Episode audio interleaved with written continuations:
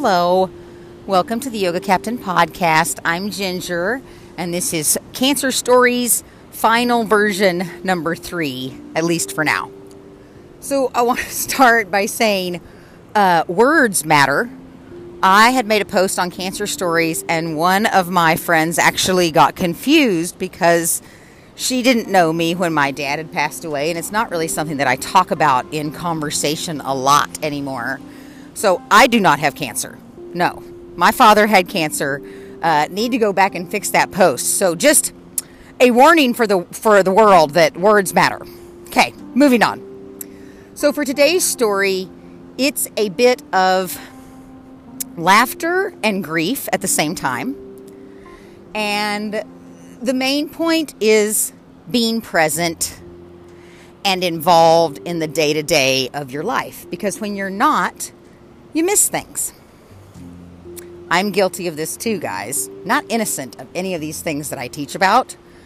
I literally have learned them the hard way.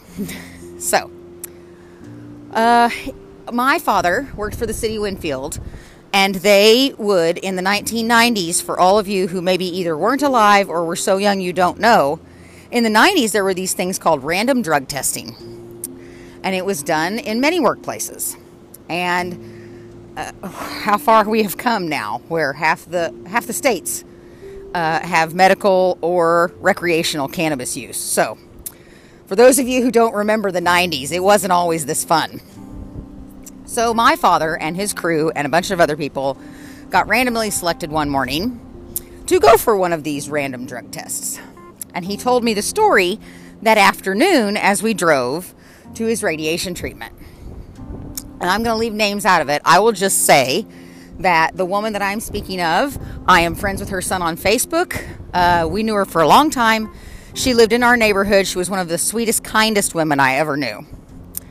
So, after my dad got selected, they went to the hospital, and everybody went in and took their drug test.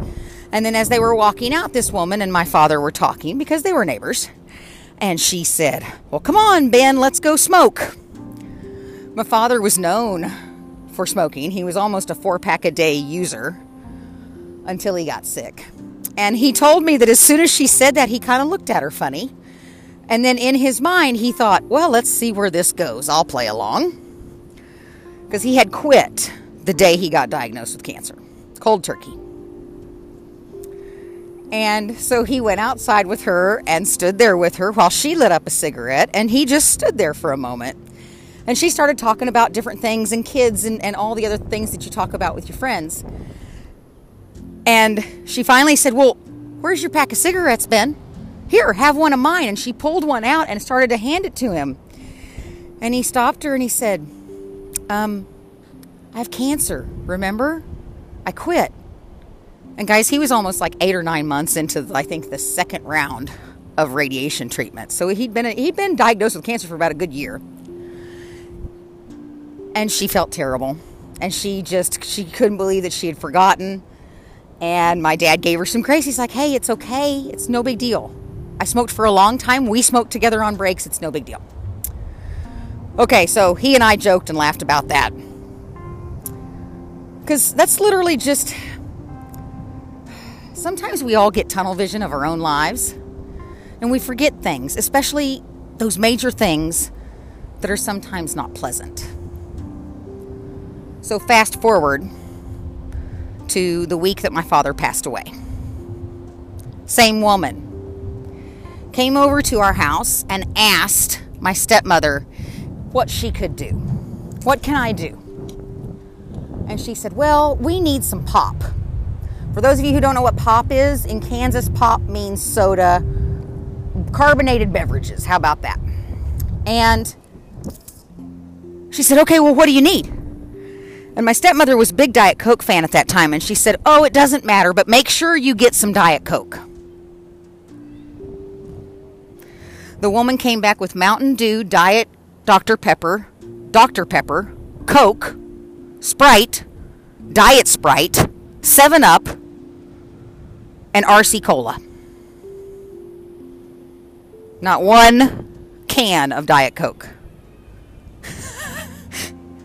so so we had a good giggle about that.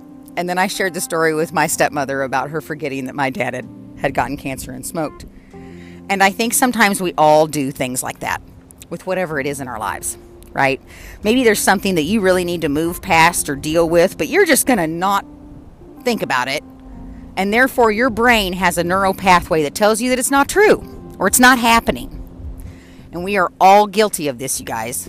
All of us, myself included, especially me, honestly.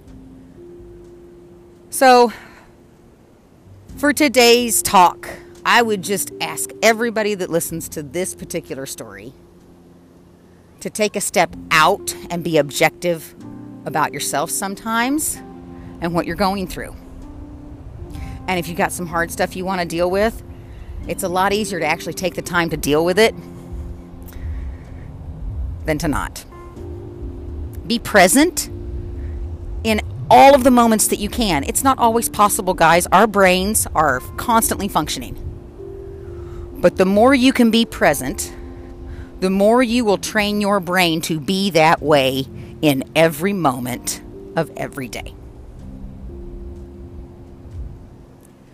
May you be safe. May you be happy. May you be healthy. May you walk through your life with ease. Namaste. I'll catch you next time.